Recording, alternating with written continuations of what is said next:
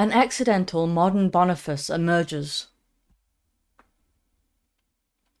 England proclaims to be a secular land, acknowledging only reason and ordered apart from God. It is even socially unacceptable to be a Christian in England. The faithful are inferred to be simple minded, backwards, and rather primitive. I have long found this manner of thought to be not just false, but hypocritical. Man is a religious creature, so the societies he creates are also religious. It's arrogance on behalf of modern man to look back on every culture of antiquity and reduce them to religious primitivism, while heralding oneself as some kind of paragon of evolutionary success. The religiosity can be a little harder to see in the modern age, for the secular man doesn't refer to what he worships quite so explicitly, but it's still there. A 16 year old boy has just been arrested in England for cutting down a much beloved tree. The 200 year old Sycamore Gap tree had stood next to Hadrian's Wall, which was built by the Roman army in 122 AD, and had become a monument in its own right. But it's just a tree. How can a culture that prides itself on reason and secularism then seek to punish someone for cutting down a tree? Well, the English had become very attached to the tree, and are emotional about its loss.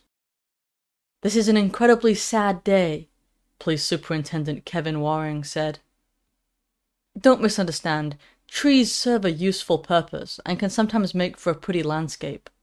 This isn't a call for the eradication of all trees or the destruction of landmarks. I admit that I am a religious creature with loves and attachments. These people do not. Yet, look how the mayor of North of Tyne reacted to the loss of the tree. Quote, I cannot express how angry I am at the vandalism of the tree at Sycamore Gap. People have had their ashes scattered there. People have proposed there.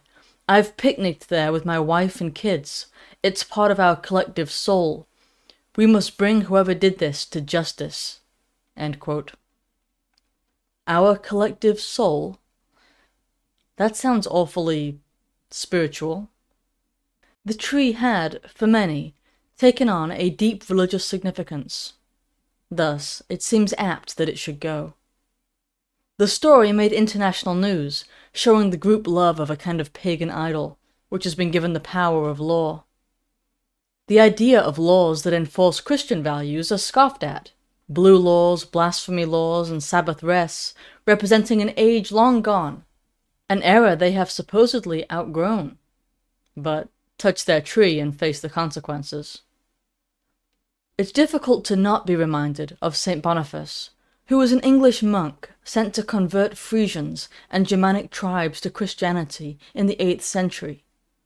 Pagans were worshipping an oak tree and planning to sacrifice a child to it. He chopped the tree down, demonstrating the power of his god over theirs. Some of the pagans immediately converted. It too was just a tree, but one that held power over their lives and souls. The boy who chopped down the tree at Hadrian's Wall likely wasn't engaging in such an obviously religious action, but was more than likely just trying to be obnoxious. Perhaps he found the group worship of the tree to be pathetic or befuddling. He was met with rage, indignation, and religious fervor over the felling. He became an accidental modern Boniface in a culture of pagans. The sentimentality around this tree shows that people haven't become more reasonable, nor have they outgrown religion. If anything, this goes back to the paganism of before Christianity reached England, at a time when the Druids were sacrificing children to the gods of nature. The yearning for the one true God is deep within man, so he will always be drawn to emotional attachments. He cannot be satisfied by the utilitarianism of modern life. He is made for more. Thus, he attempts to fill that desire with other things, but those scaffolds ultimately fell, for he can find satisfaction only in unity with his Maker.